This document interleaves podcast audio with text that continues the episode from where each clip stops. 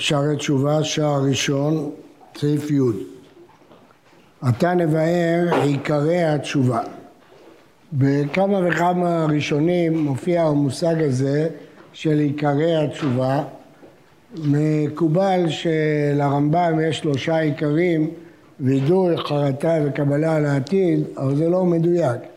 הרמב"ם אומר שהווידוי צריך לכלול חרטה וקבלה על העתיד, וגם שם הוא כולל בושה, אחד מהעיקרים שרבנו יונה ימנה, אז זה כן מנוי ברמב"ם, הבושה.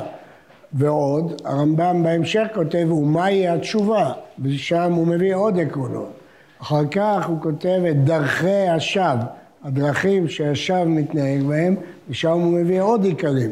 אז זה לא מדויק שלרמב"ם יש שלושה עיקרים. הרמב"ם בהלכות וידוי כותב שהווידוי צריך לכלול את שלושת העיקרים האלה ואת הבושה.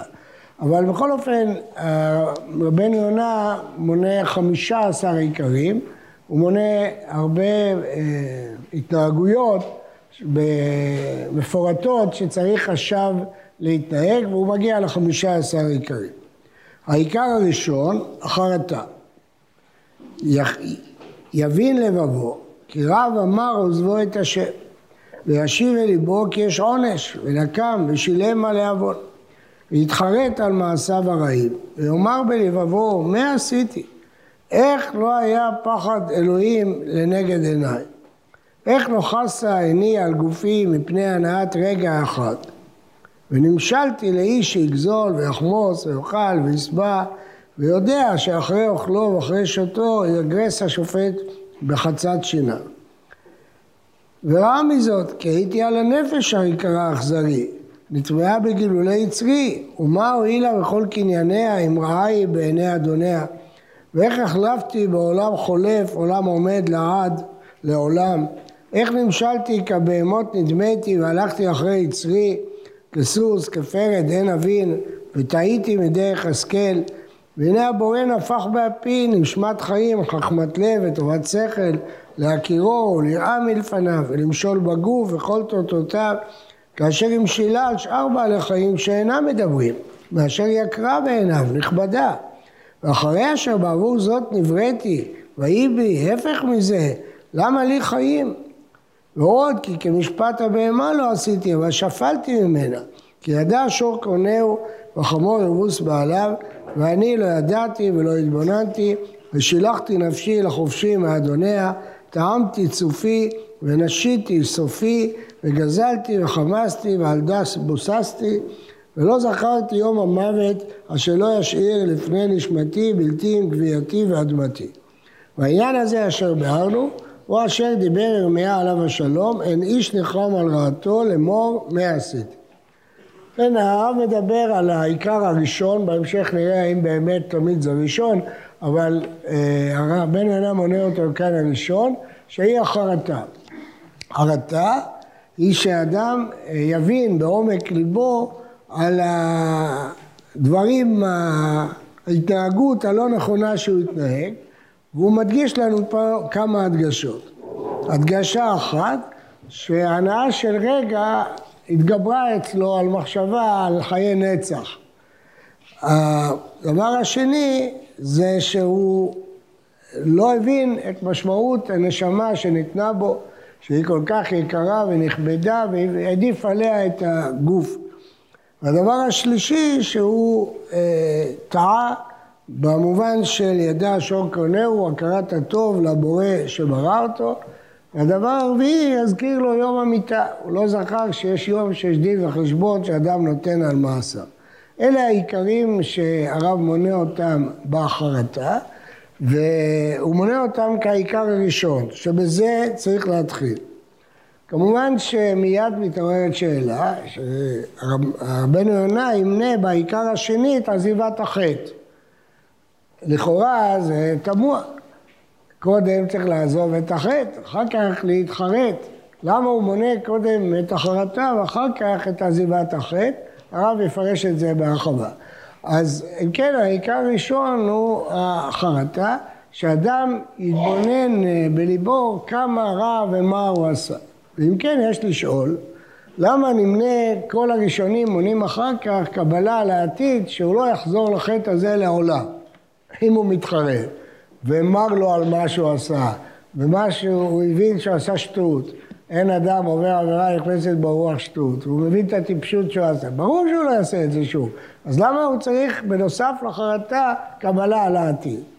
נראה לומר שחרטה זה מצב נפשי, אבל קבלה על העתיד זה תכנון העתיד באופן שהוא לא ישוב לאותו אחר. לא מספיק, לא די שהאדם יהיה במצב נפשי שהוא מתחרט, כי עוד זמן מה המצב הזה יעבור לו והוא ייתקל באותם נתונים ושוב יחטא.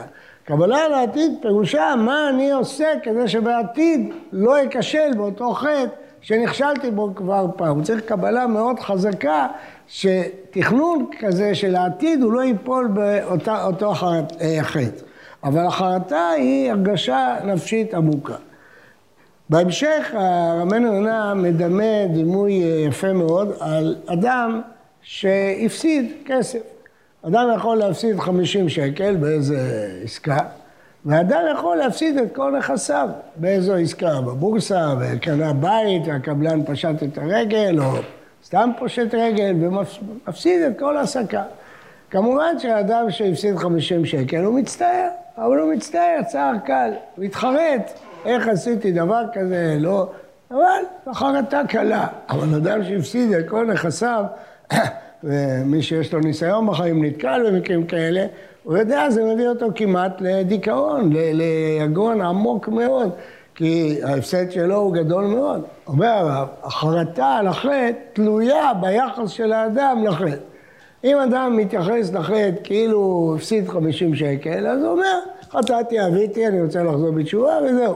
אבל אם אדם מבין את המשמעות העמוקה של החטא, של הטיפשות של החטא, אז הוא מתחרט על זה כמי שאדם הפסיד ממון רב. כלומר, חרטה תלויה בהבנה של מושג החטא. אם אדם לא מבין מה הבעיה בחטא, או מה הטיפשות של החטא, או מה החומרה של החטא, אז בוודאי שהחרטה שלו היא לא תהיה חרטה עמוקה, היא תהיה חרטה קלה, כאילו הפסיד כמה שקלים. אבל זה לא כך. ולכן הרב טורח פה להעריך בלשונו הפיוטית ובחרוזים להסביר לאדם את צורת החרטה שצריכה לעבור עליו. רבנו יונה לאורך כל הספר אה, ידבר על המושג של יזכיר לו יום המיטה. הגמרא במסכת ברכות אה, נותנת לנו תיאור של השב מהחטאו ואומרת, לומדת את זה מפסוק, ריכזו ואל תחטאו, אמרו בלבבכם על משכבכם ודומו סלע. הגמרא דורשת, ריכזו ואל תחטאו, לעולם ירגיז אדם יצר טוב על יצר רע.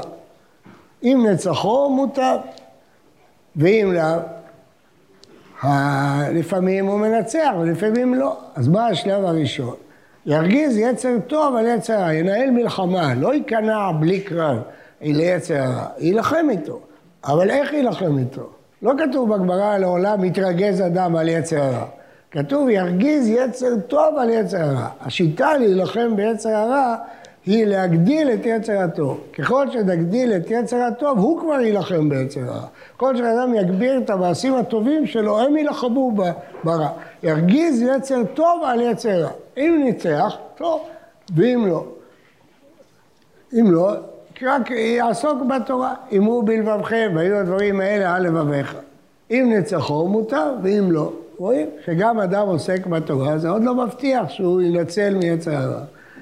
מה יעשה? יקרא קריאת שמע, שנאמר על משכבכם. האמונה, הדבקות בקדוש ברוך הוא. אם נצחו מותר, ואם לא, יזכיר לו יום המיטה, שנאמר ודומו סלע. פה לא כתוב אם נצחו מותר ואם לא. ברור שהוא ינצח. כשהוא הזכיר ליצר הרע את יום המיטה, אז הוא ינצח. כל החטא בנוי על זה שאדם מרגיש שימי הנעורים האלה יימשכו לנצח. אבל אם אדם אה, מתבונן היטב בחיים ורואה שהנעורים חולפים כחלום יעוף, כצל עובר, והיום הוא בן 20 ומחר הוא בן 80, והוא רואה שהחיים האלה הם כמו חלום, אז ברור שהוא מתייחס אחרת למעשים שלו בחיים. ההנחה הזאת של יזכיר לו יום המיטה, ודאי גורמת לפרופורציות שונות ואחרות לחיים. זהו טוב לכת אל בית אבל מלכת אל בית המשתה. אבל אם ככה יש לשאול, אז למה הגמרא מונה סדרת הצעות? תגיד לו מיד, אם אדם נכשל בחטא, יזכיר לו יום המיטה, כמו שעקביה בן מעללל אומר, יזכיר לו יום המיטה. התשובה היא שהחכמים לא רוצים שאדם יחיה כל חייו בתחושה של יום המיטה. יהיה לו גם דברים חיוביים, גם דברים טובים, נקרא קריאת שמע, יעסוק בתורה, ירגיז עצר טוב על עצר, רק כתקופה סופית יזכיר לו יום המיטה, כי זה בוודאי יועיל. אבל אנחנו לא רוצים שאדם יחיה רק בכוח אזכרת יום המיטה. אנחנו לא רוצים שזה יהיה המניע היחיד של האדם. אנחנו רוצים שהוא ירגיז עצר טוב, יחזק את הכוחות הטובים שלו, יקרא קריאת שמע, יעסוק בתורה, ואם כל זה לא עוזר, יזכיר לו יום המיטה. וזה מה שאומר פה רבנו יונה. לא זכרתי יום המוות אשר לא ישאיר לפני נשמתי ועתים גבייתי ואדמתי. העיקר השני, עזיבת החטא, כי יעזוב דרכיו הרעים ויגמור בכל לבבו, כי לא יוסיף לשוב בדרך הזה עוד. אם אבן פעל לא יוסיף. העניין שנאמר, שובו שובו מדרכיכם הרעים, ונאמר, יעזוב רשע דרכו. העיקר השני של התשובה זה להפסיק לחטוא, לחזור בתשובה ולעזוב את החטא. אה, הרמב"ם מוסיף עוד משפט חשוב, יסירנו ממחשבתו, לא רק שלא יעשה אותו, יסיר אותו מהמחשבה שלו. והנה, זה מאוד מאוד תמוה. הרי ברור שזה עיקר התשובה ויסוד התשובה, לא לעשות חטאים, לעזוב את החטאים. אז למה בן יונה מונה את זה כעיקר השני? העיקר הראשון להתחרט. והעיקר השני לעזוב את החטא. טובל ושרץ בידו, הדבר הראשון זה שאדם יעזוב את החטא, יעזוב את השרץ. אחר כך, שיתחרט, שיקבל על העתיד, אבל קודם כל שיעזוב את השרץ.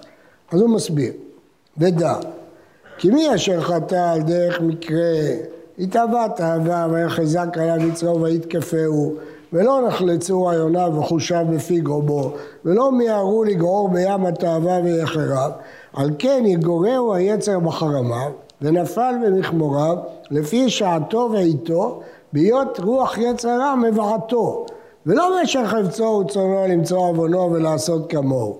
ראשית, תשובת האיש הזה החרטה, ולשים יגון בליבו על חטאתו, ולהיות נפש נענה ומרה, אז יוסיף בכל יום יראת השם בלבבו, ואם שוב יעבור בו עצר ויפגשהו, לא יהיה נפתור. על זה נאמר, הוא מודה ועוזב ירוחם. הזכיר תחילה, הוא מודה על החרטה והווידוי, אחר כך ועוזב. אך האיש המתייצב על דרך לא טובה תמיד, ומכשול עוונו ישים נוכח פניו, ראשית תשובת האיש הזה לעזוב דרכו ומחשבתו הרעה. יעזוב רשע דרכו וישב אל מחשבותיו, וישוב אל השם וירחמהו. המשל בזה, למי שאוכריז השרץ, הוא בא לטבול ולהתאר, כי יניח השרץ חילה ואחר כך יטבול ויטהר. כן אומר רבנו יונה בלשונו הפיוטית, אני בטוח שאתם... מיד משווים את רבנו יונה שאתם לומדים פה חזקת הבתים לרבנו יונה פה הפייטן. אז רבנו יונה אומר שיש שני סוגי עבריינים. יש אדם שהוא בסדר, בדרך כלל בסדר, רק הוא נכשל, החטא התנפל עליו, התגבר עליו, לא היה לו כוח לעמוד נגדו. אדם כזה, אז העיקר שלו זה לא לעזוב את החטא, הוא לא איש עבריין, הוא לא איש אה, שעובר עבירות, הוא איש שנכשל בעבירה. אז קודם כל הוא צריך להתחרט על הכישלון. ואז זה הבטיח שהוא גם יעזוב אותו, כי כשהוא מתחרט ומר לבבו הוא יעזוב. אבל איש שהוא עבריין, בוודאי שאין מה להגיד לו להתחרט, קודם כל אומרים לו תעצור, תפסיק את הדרך, תשנה את הכיוון, ת, ת, תעצור את העבירות שלך, ואז תתחיל לתקן את העבר, אבל קודם כל תפסיק. אבל האיש הראשון הוא איש בסדר, הוא איש אה, הגון, הוא איש ישר, הוא לא עבריין. אבל הוא נכשל בעבירה. אז לאיש הזה הדרך היא קודם כל חרטה. אה, זאת שיטת רבנו יונה, שיש לפעמים שהחרטה הראשונה ועזיבת החטא היא השנייה, ויש לעיתים שעזיבת החטא היא הראשונה והחרטה היא השנייה.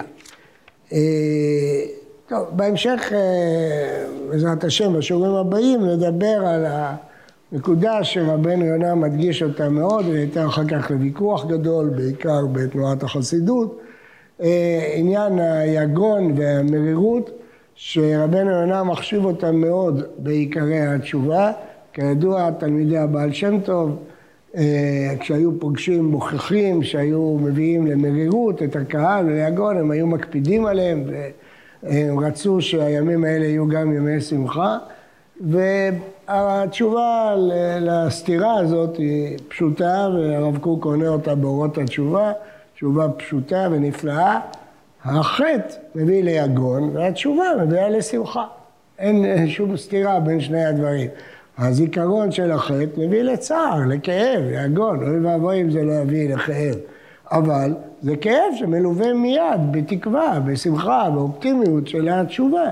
ולכן אין פה סתירה, היגון והמרירות באים מצד החטא, אבל זה לא אומר שבכל אלו לאדם צריך להיות מר נפש, להפך, הוא צריך להיות שמח, שיש לו הזדמנות לתקן, שיש לו הזדמנות לשנות, שיש לו הזדמנות לחדש, ולכן המרירות היא המפגש עם החטא, והשמחה היא התשובה. למשל, לאדם שהולך לרופא, והוא נותן לו סם לרפא אותו. הסם הוא מר, אבל התרופה היא משמחת, הוא יהיה בריא, הוא יהיה איש חדש, יחזור למיטבו. אז אין, אין פה, זה לא שאלה בעלי המוסר רוצים מרירות ובעלי החסידות רוצים שמחה.